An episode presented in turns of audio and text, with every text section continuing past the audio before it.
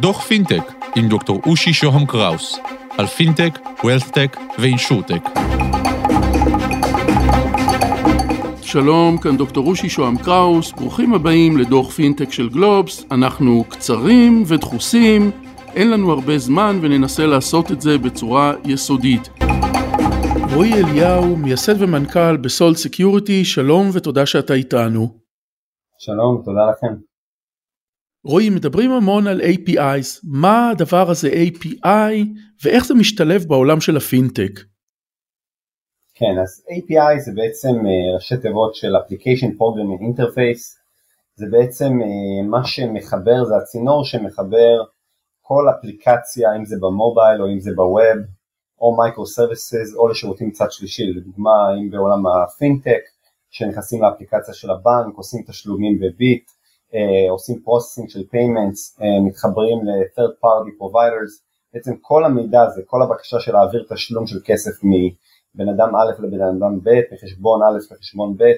אה, או כל דבר כזה, כל סוג של מידע שאנחנו רואים על כל מסך במובייל או web, בעצם עובר דרך API, למעשה היום API מהווה 83% מכל התעבורה באינטרנט, זאת אומרת רוב האינטרנט זה APIs. והדבר הזה מייצר כל מיני סכנות סייבר? כן, לצערי כמו ש-API זה בעצם הסיבה, ה driver ל innovation בעולם, בעצם אנחנו כולנו עוברים לדיגיטל, נכון? היום כבר לא עושים שום דבר face to face או בקבצים או בטפסים, בעצם הכל עובר למידע שעובר דרך API. הבעיה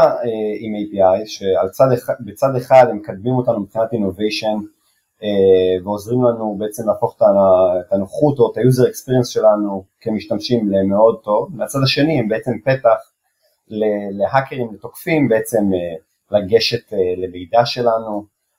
לנצל חולשות כדי פוטנציאלית אפילו להעביר כספים מחשבון אחד לחשבון ב' בלי רשות של ה user,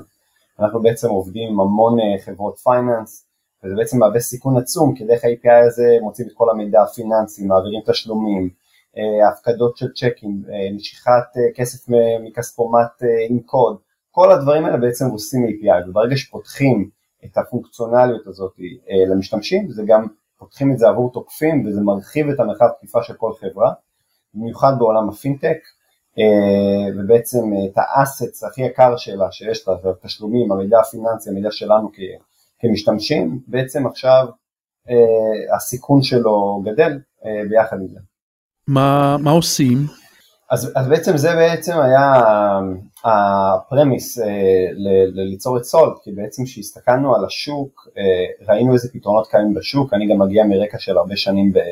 אה, לא מעט שנים בתחום ה security וגם אה, כמה שנים ביחידות הסייבר המיוחדות בצבא, ובעצם העולם מאוד התחדש, התחיל האינטרנט, התחיל firewalls, שהתחילו אפליקציות בתחילת שנות האלפיים, התחילה Web Application Firewalls, שעזרו להגן מפני כל מיני איומים. כשזה מגיע ל-APIs, היום הכל השתנה, כי בעצם API זה משהו שהוא נהיה הרבה יותר דינמי, הוא זז כל הזמן, כל הזמן אנחנו רואים עדכונים באפליקציות שלנו בדפדפן ובמובייל,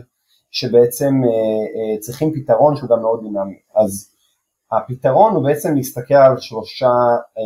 אה, שלוש בעיות מרכזיות. בעיה אחת זה בכלל לגלות את אותם API. בעיה שיש כל כך הרבה מהם היום, שארגונים בכלל קשה להם בכלל אה, אה, לעשות איזה אינבנטורי של API, איזה API קיימים, היום זה נעשה על ידי תיעוד ידני של מפתחים, ובעצם בגלל שיש כמות מאוד גדולה שמשתנה כל הזמן, יש צורך קודם כל בזיהוי אוטומטי של אותו API, שבכלל עוזר לנו להבין מה המרחב תקיפה.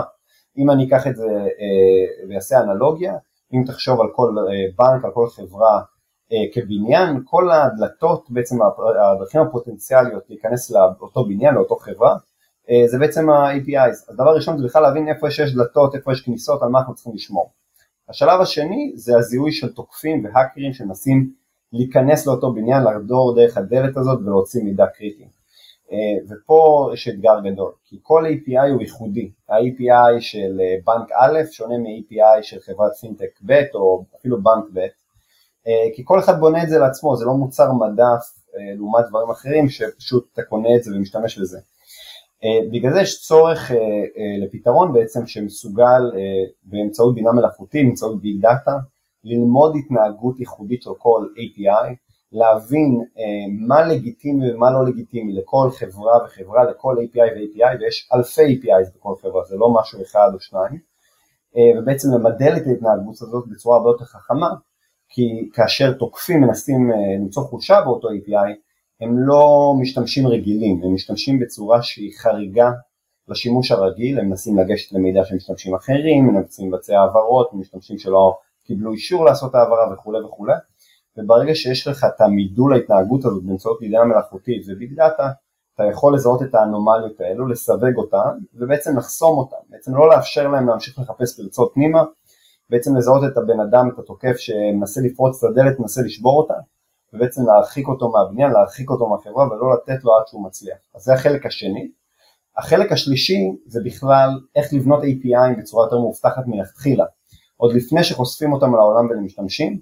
בעצם איך אפשר לזהות אותו כבר בתהליך הפיתוח, בתהליך הבדיקות, כבר את, אה, לא את כל בעיות האבטחה, אבל חלק מהותי מהבעיות האבטחה, באמצעות אה, הרבה פונקציונליות של זיהוי גאפס, אה, באמצעות זיהוי של אה, מפתחים שבנו משהו בצורה לא מאובטחת, לתקן את זה כבר בשלב הפיתוח, ושכבר הולכים ל production בעצם בסביבה שהיא כבר מה שאני ואתה משתמשים כ... אתה יודע, משתמשים בה כמשתמשים, שאנחנו משתמשים באפליקציה של הבנק, של הפינטק, של כל דבר כזה ואחר, בעצם אה, זה כבר מתחיל מנקודת התחלה הרבה יותר טובה, אבל עדיין צריך שם הגנה אקטיבית, זה כמו שבבנק אתה רוצה שיהיה לך מנעול מאוד טוב בדלת וזכוכית אה, חסינה, אבל אתה לא תוותר על האזעקה שאם מישהו נכנס פנימה עדיין יש אזעקה ומצלמות. אז זה מאוד אה, דומה וזה מה שאנחנו עושים ב Salt, אנחנו בעצם מזהים את כל ה-API, אנחנו מזהים תוקפים באמצעות בינה מלאכותית, באמצעות התנהגות חריגה, ואנחנו גם עוזרים לחברות כבר בתהליך הפיתוח לזהות בעיות וחולשות אבטחה עוד לפני שהם בעצם משחררים את אותו API ל production. אנחנו ככה לקראת סיום, לאן זה הולך בעתיד? אז בעצם אה, היום אה, כל, ה, אה,